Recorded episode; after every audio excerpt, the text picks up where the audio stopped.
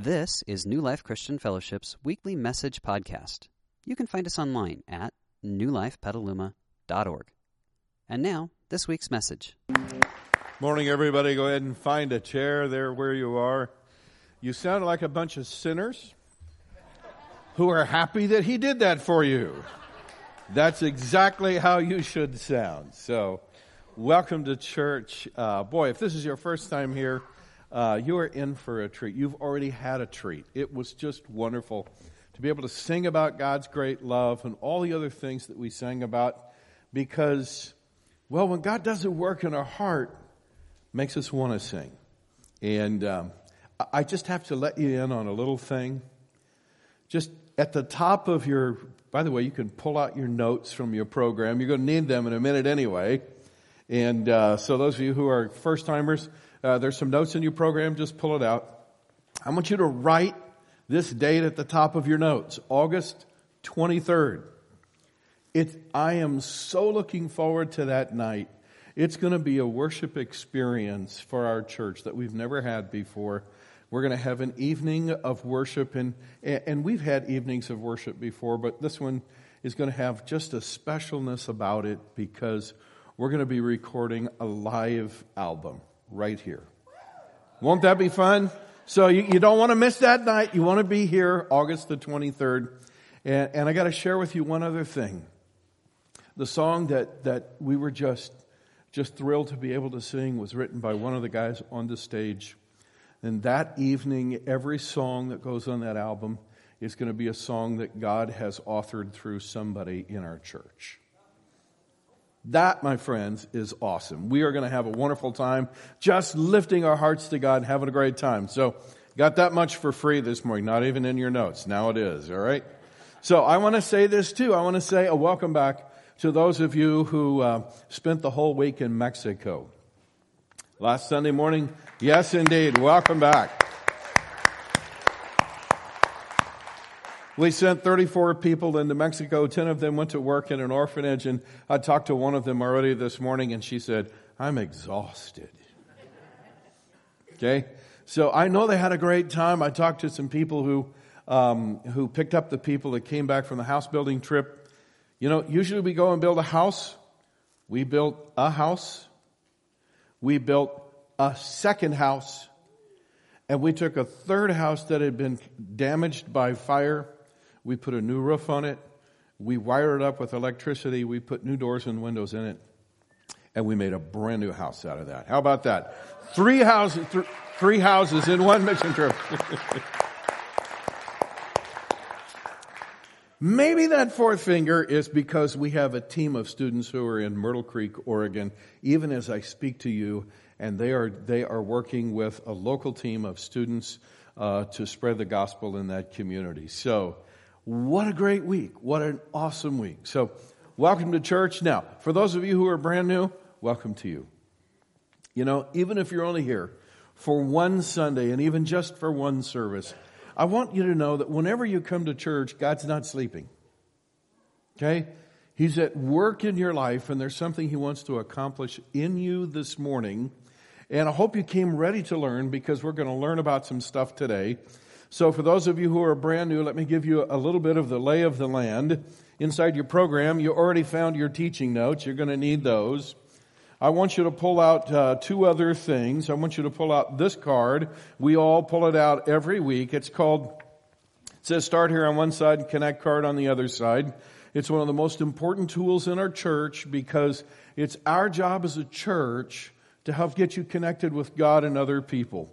And this is how we get started in that process. So every Sunday we put our names on, on the front side of that because there's all sorts of ways to get connected and things to fill out on the back side. And we want to make sure that we can, we can fill whatever role you need us to fill in your life, but it begins by enabling us to get in touch with you if we need to. Um, we're very careful about your privacy and all that stuff, as you would expect.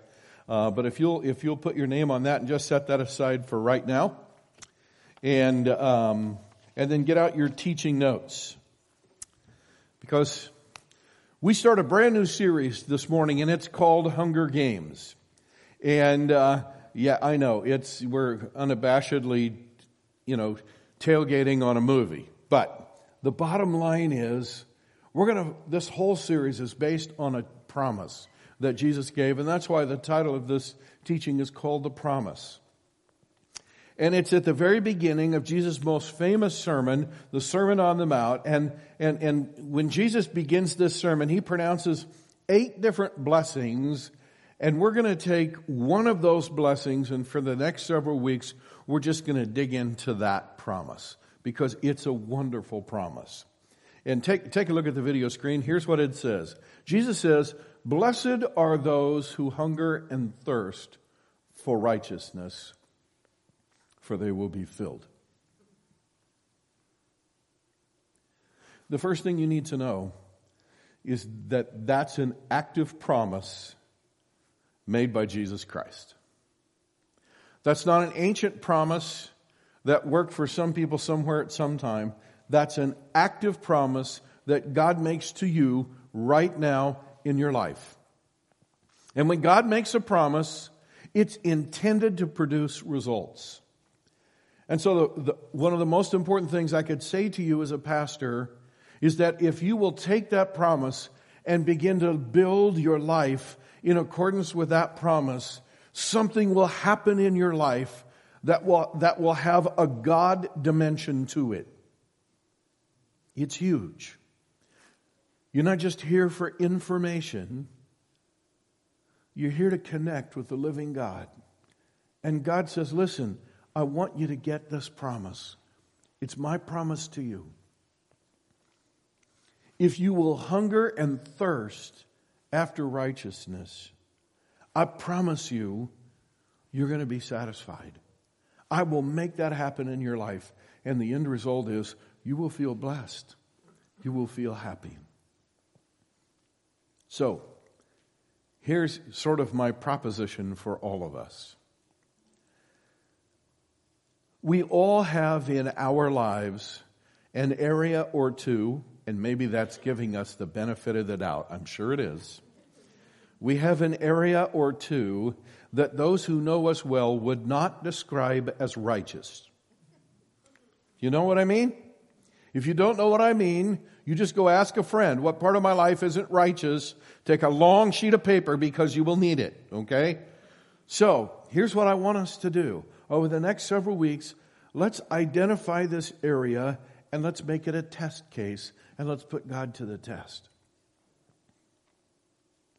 And let's trust Him to transform that area of, unrighteousness, in our life over the next few weeks.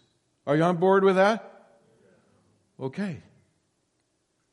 Now that you know what that area is, I'm, I'm going to refer to it often. All right. Uh, it's different for everybody, obviously. Okay? So that's the promise. Now here's the problem. Anybody here ever watch a Peanuts cartoon? Of course you do. And when adults talk in a Peanuts cartoon, how do they get heard? Well, uh, yeah, that's it. You have seen the Peanuts cartoons. Did you know that when God talks, we hear him that way sometimes? We have this internal translator that God says one thing and we actually hear something else. Now we just read what God said. But here's how we hear it, okay? And, and so the first problem is this. We tend to hear it like this. Happy are those who make sure their behavior is righteous because God will give them something they really want. That's what we typically hear. So we know what we need to do.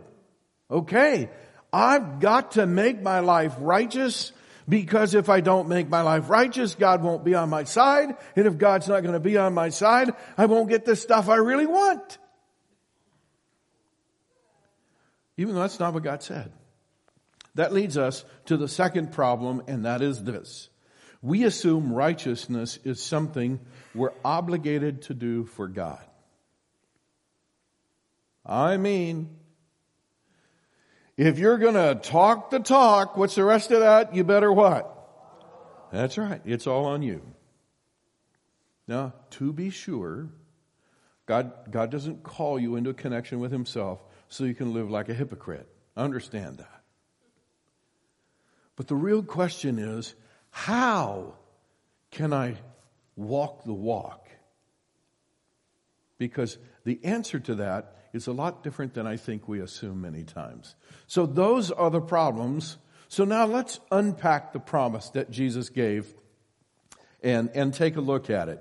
It has in, in the promise itself, there's a goal, there's a term, and there's an inference. And we're going to look at each one of those. But before we look at those, I want you to understand the context of, of this promise. If you have a Bible and you looked at the table of contents in your Bible, you would find out that your Bible is divided into two testaments an Old Testament and a New Testament. Those of you who work in the legal realm, when a person leaves a last will and testament, isn't it the last one that's in power? Not the first one, correct? That's the basic idea behind your Bible. The Old Testament was God's first will and testament with his people. The New Testament is his last will and testament to his people. Now, I want you to think about this. When you sit down with a family at the reading of the will, if it's a healthy family, and if the person who has died genuinely loves their children and their grandchildren, do they make some promises to them? What do you think? Yes. Are there ever any conditions for that promise to be realized? Like, you don't get this until you turn 21. Or in some cases, you don't get this until you're married. And if they really don't trust you, you don't get this till you've been married 10 years to the same person. Okay? Now, I want you to think of the Bible as God's last will and testament to you. And in it, because He loves you, He makes this wonderful promise. And there's a promise, it has a goal, there's a term or a condition that God expects us to meet in order to receive the promise. And then there's an inference that's sort of implied there. Let's take a look at the goal. The goal is that whatever God is going to give us, He gives us because He wants us to experience joy and satisfaction in this life. For some of us here this morning, that, my friends, is a major life changer.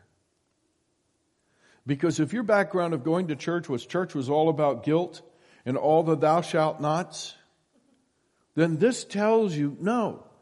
The reason that God spells out anything He spells out in His Word is because He wants to see you experience life in a way that brings joy and satisfaction to you. Not just to Him, but to you. So that's the goal. Now let's take a look at the term. The term or the condition that we need to meet, amazingly, is not about a set of behaviors, although that's what we usually hear and that's what we usually think. The, the term is a heart condition. It doesn't say, blessed are those who have righteous behavior. What does it say? Blessed are those who hunger and thirst after righteousness. It's a condition of the heart or the soul. That's a really important distinction to make because the promise, in order for us to receive the benefits of the promise, we have to understand what makes the promise work. So hear me right up front. Jesus is not saying you have to achieve a certain level of righteousness in order to be satisfied. He says there's something that has to go on in your heart. We're going to talk a little bit more about that in a few minutes. But then there's an inference in this promise. And the inference is what Jesus doesn't say, but certainly what he infers. And he infers that joy and satisfaction can't be found elsewhere. That's the idea. And friends, I think we really struggle with the term and the inference. Virtually every person I've ever known struggles with both. We have a natural tendency to think joy and satisfaction can be, felt, can be found elsewhere. but we want God on our side in case, you know, all hell breaks loose. But in the meantime, we'd certainly like to, to pursue joy and happiness our own way. Okay? I'm not here to make you feel guilty, but if you've ever bought a lottery ticket, you believe joy and happiness can be found elsewhere. I know. There wasn't a whole lot of amens to that, all right? but you know something? It, it, it's okay. That, that's for another sermon, another time, all right? I just want you to know we struggle with that stuff. Even if you've never bought a lot, I've never bought a lottery ticket, but I struggle to believe day after day after day that my real joy and my real satisfaction can be found only one place. And that's in having this hunger and thirst in my heart after righteousness. So, let's dig a little deeper into this promise. Because it's at this level that we begin to really understand it, okay? When the Bible uses this word righteousness, it's actually talking about three major areas of our life, okay? It's talking about our nature. It's talking about our desires. And it's talking about our behaviors.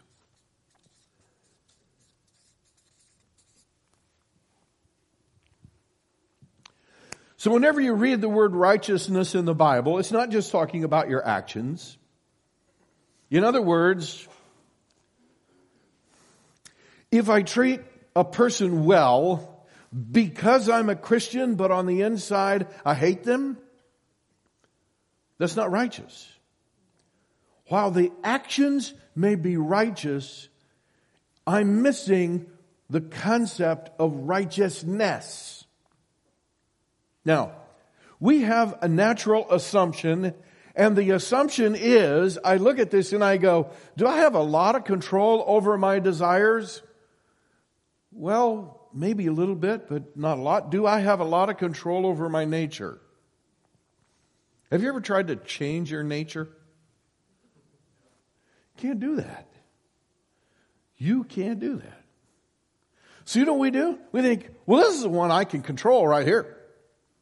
So we go to work on our behavior and here's sort of how it looks. And let's just assume that your area of righteousness, of unrighteousness is getting mad at your kids. We never do that, but there are some people out there we know who might, right? Okay. So that's, that's the area of unrighteousness, right? And so you think, alright, here's what, here's what's gonna happen. I gotta not be angry at my kids and yell and scream at my kids. And so I really gotta work on my behavior and I've gotta quit yelling and screaming, or at least I shouldn't do it as much as I do it now.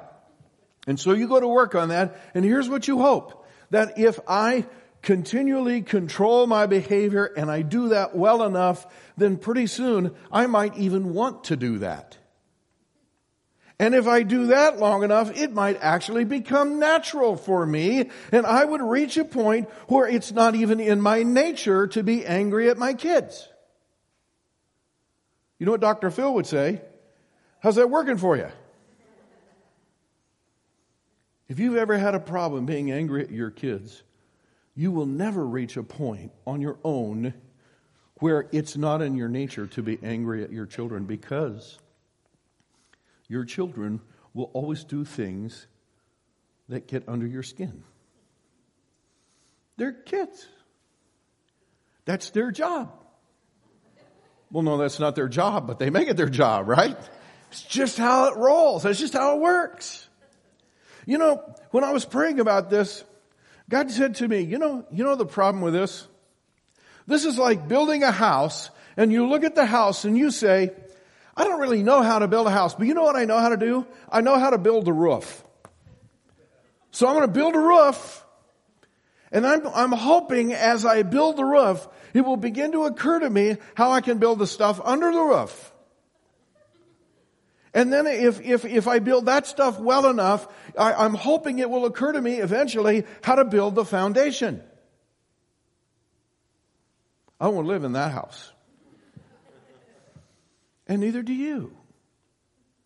But this is our assumption, and this is how unfortunately, it usually works in our world. I want you to think about this for a minute.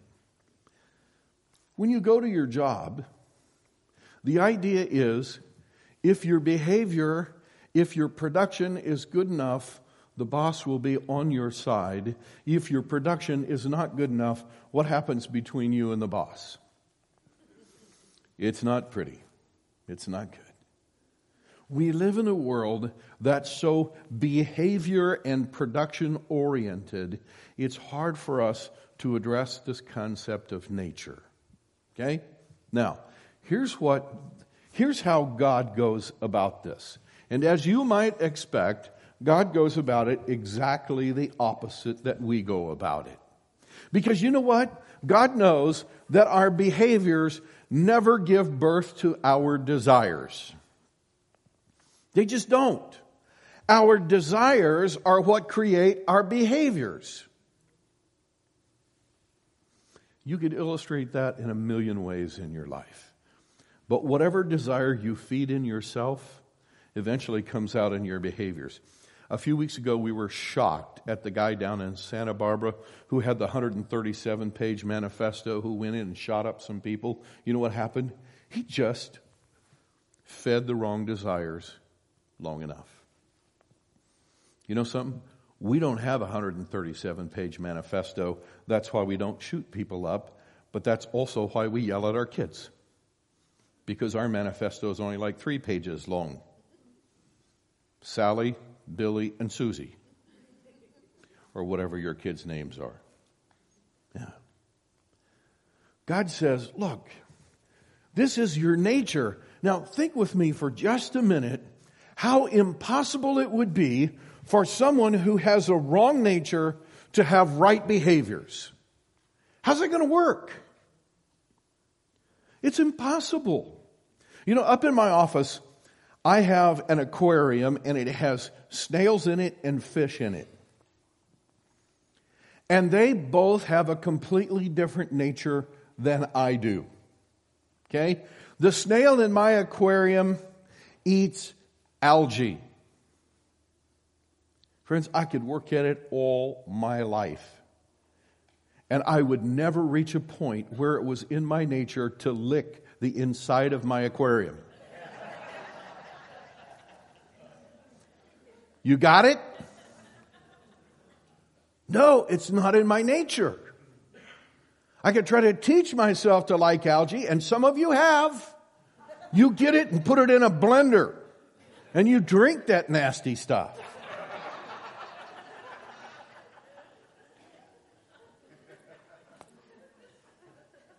But I can tell you it's not in your nature. Might be good for you, but it's not in your nature. Okay? So Jesus says, look, if I'm ever going to change my people's behavior, I have to start here with their nature. And when I change their nature, their nature will give birth to their desires. No one had to take that snail in my aquarium when he was a tiny little snail and say, listen here, bud, let me show you something good to eat. You need to learn how to like algae. No, because that little snail already had it in his nature to like algae. That's why and how God made snails. So God starts by changing our nature, and then he begins to change our desires, and that leads to the right behaviors. And what God said, look at this, this is the most important part of this promise, and that is when you get on this program, you will begin to desire, to hunger and thirst after righteousness because you start here and move in that direction.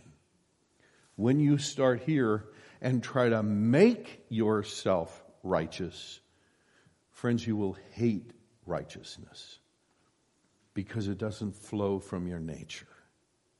How do I know that? Well, I want to read us three passages of Scripture. And they speak so clearly to this. And the first is this anyone who belongs to Christ has become a what? What are those two words? New person. That's your new nature. And then, just in case we missed it, he says, the old is gone and a new life has begun. That is the core teaching in all of the New Testament. The wonderful thing that Christ did, that, that you and I stood and sang about together, His incomprehensible love. The great thing that Christ did is He left heaven and came to earth so that you and I could have a new nature on the inside of us. He didn't just come so you would yell at your kids less.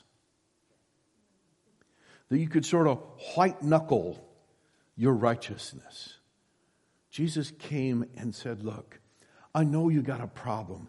And your problem isn't just yelling at your kids. The problem is you've got a corrupted nature on the inside. It's been corrupted by sin. And the problem with a corrupted nature is it naturally desires the wrong things. It just does. And Jesus came and said, Look, I want to start by giving you a new nature. So if you would come and become my follower, anyone who is in Christ, anyone who becomes a Christian, Jesus says, I'm going to take a new nature and put it down in your soul, in the core of your being. Now listen, your new nature is like any other nature. If you feed it, it grows. If you starve it, what happens? It dies. Yeah. So, God works in our nature. The second thing He does, look in Philippians chapter 2, what God says about this. God is the one working in you, giving you the, what's the next word? Desire and the power to do what pleases Him.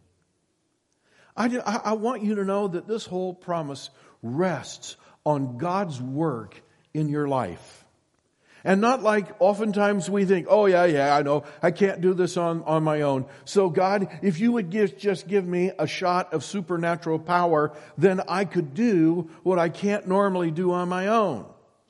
Or it would be a little bit like saying, okay, God wants me to lift this grand piano. Okay, that's more than I can lift. So here's the deal. God's going to give me a shot of adrenaline that enables me in this moment of time to lift a 600 pound grand piano to where he wants it. And when it's all done, I can say, thank you God for that shot. Wouldn't it be better if God came along and said, instead of me giving you a shot to lift the piano, what if I just got underneath the piano with you? And you and I lift it together. What if I gave you a nature and that nature could routinely lift 600 pounds? I did give that nature to an elephant, right? How about if I make you a follower of Christ who can do these unnatural, supernatural things? And oh, by the way, these are the things that bring you joy and satisfaction in this life. Not all the things you chase. That's the core message of Christianity. It's God who is at work in you, giving you the desire and the power to do this. Starts with the nature, moves to the desires. So, what part do you and I have to play in this? Well, I already inferred it once, okay? And that is, we have some feeding to do. We have some choices to make, and they're not choices at this level. Eventually, they, they get to be choices at this level, but they start with choices at this level because you still have your old nature. It's not supposed to reign. It still remains, but it's not supposed to reign in your life. You still have your old nature, but you have this brand new nature. And to a great, deg- to a great degree, what takes place on this level d- is determined by what you decide to feed on this level. And if you feed your new nature, it becomes the dominant nature of your life, and it gives birth to these healthy and wonderful desires, and those desires lead you to make what at that point become natural choices out of your new nature, natural choices, and you end up with this wonderful righteousness in your life. And, and the, the amazing thing is, when you get on board that train, sometimes it's like you can't get enough of that because you love being transformed and you love the work that God is doing in your life and you love the way that He's enabling you to drop the behaviors in your life that were destroying your life and that were, that were breaking the relationships in your world. Why? Because now you're beginning to hunger and thirst after this righteousness that is nature, a righteous nature, desires, righteous desires, and then even righteous behaviors. Now, how much of this does the world see? Only this. Friend, you could come to this church for years and you could be rotten to the core in this area and I might never know it. Because I can't see your desires and I can't see your nature, but you know what I can see most of the time? What's up here? You know what our tendency is then? We love to wear spiritual makeup. You know why? There's an old statement that goes like this about carpenters A little putty and a little paint makes the carpenter look like what he ain't. and we have that tendency in this life to put on a little spiritual putty and a little spiritual paint and to dress up our behaviors a little bit and go around and pretend that we have new desires and a new nature. But, friend, you cannot change your desires and your nature. You can only change to some degree and for a short period of time and in a limited way your behaviors. And Jesus says, You come to me. So, how do we do that? Here's how James, the brother of Jesus, puts it God opposes the proud if you, if you want to just circle the word proud and in the margin write these two words self reliant. If you think you can produce righteousness in your life and you think that's going to get God's favor, you need to understand you're not going to get God's favor. What does it say God does with those people? Yeah. I'll tell you what. In the game of life, when you pick up your eyes and you see who the opponent is, if it's God, you're in big trouble. Not because he doesn't love you, but because if God lets you go down that path, it will only make your life worse. And God says, I will even come against you to keep you off of that path. God opposes the proud, but he gives grace to the humble. Those who come to God and say, I know I can't change my behaviors because I've got this nature that I can't change. But God, I'm coming to you and I'm saying, God, would you change my nature and would you work in my heart and change my desires so that I can, I can have this hunger and this thirst after righteousness because I believe, God, that joy and satisfaction can't be found anywhere else. I'm coming to you for them. He goes on to say, so humble yourselves before God and that leads to a question okay, God, how do I do that? Here's what he says You come close to God. One translation says, draw near. You could, in your margin, write the words, get real. Okay? So you get up every day and you come close to God and you say, God, on my own, no matter how hard I try, I seem to end up in that unrighteous circle. But I know you can transform me. And oh, by the way, God, here's my test case. Over the next few weeks, this area of my life that I identified this morning, I'm going to come to you every day about that and I'm going to draw near to you and I'm going to ask you to tune me into my new nature because I know that my new nature will give birth to some new desires in me in that area of my life. And so I'm intentionally opening myself to my new nature. And God, would you show me where my new nature is? And would you help me to understand clearly when I get a message from my old nature? And would you help me reject that message from my old nature? And when I get a message from my new nature, whatever that message is, would you help me, would you help me to, to, to, to uh, focus on that. For instance, your old nature might say, You've worked hard today. I have this nature. You deserve the opportunity to sit down and watch a mindless TV program. Nothing sinful in that.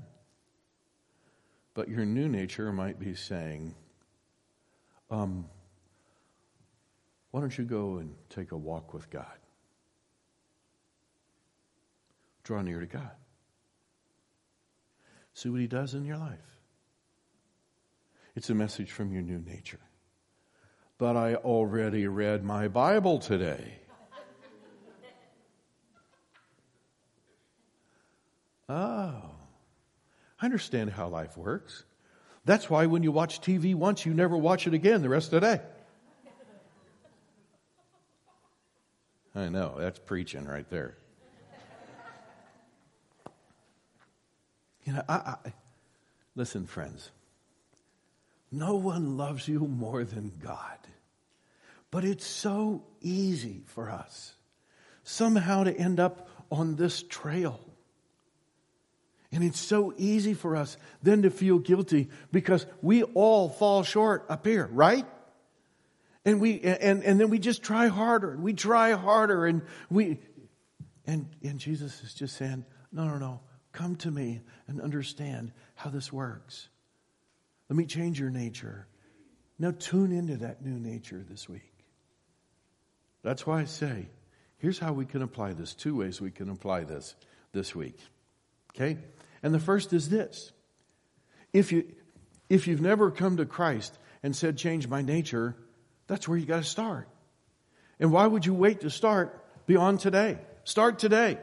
Choose to become a follower of Jesus Christ and say, I realize I can't change my own nature. So Jesus, I'm coming to you. I'm coming to become a follower of Christ, a Christian, a real life in the flesh Christian, not because I can make myself one of those, only I can choose to have you make me one of those. And so today, I set down my pride and my self reliance and I come to Jesus and say, Jesus, I'm here for your transformation project. And I'm here to trust you to forgive my sins. I'm here to trust you to change my life. That's the first way.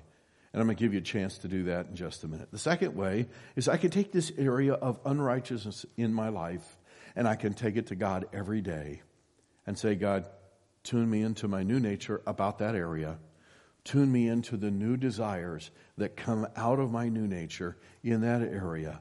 And then, and then I trust that you will give me the desire and the power to live this wonderful, righteous life that in the end, I believe, because you said it, will bring me true joy and satisfaction in this life. Now I want to lead us in prayer. If you're ready to make that decision to follow Christ, I'll give you a simple prayer. I'm going to pray that prayer first. And you can say it either out loud or in your heart, but you got to mean every word of it because you're making a decision that will change your life forever. Christ will change your life forever. And then I want to pray for the rest of us. So if you're ready to make that decision, repeat this prayer Dear Jesus, today I set down my pride. I no longer look inwardly to myself to change my life. I ask you to change my nature. I receive your gift of salvation and forgiveness of sins. Today I become one of your followers. And I pray in your name. Amen. And Father, I pray for every person who just prayed that prayer. God, would you meet them here right now in this moment? And would you do something in their heart that confirms that choice they just made? And then, Lord, I pray for the rest of us. As we go out to live this week with you, would you come into our hearts in a new and fresh way? Would you enable us to listen to that new nature that you've given to us and to recognize the messages that come from that new nature and to respond to them so that our new nature can give birth to our new desires? And then our new desires will fuel in us this desire for right behaviors, that we can be righteous from the core. God, we just bless you and we thank you. And we pray it in Jesus' name. Everybody said, Amen. We hope you enjoyed this week's message. You can find more information about New Life, including contact information, at newlifepetaluma.org. Thanks for listening.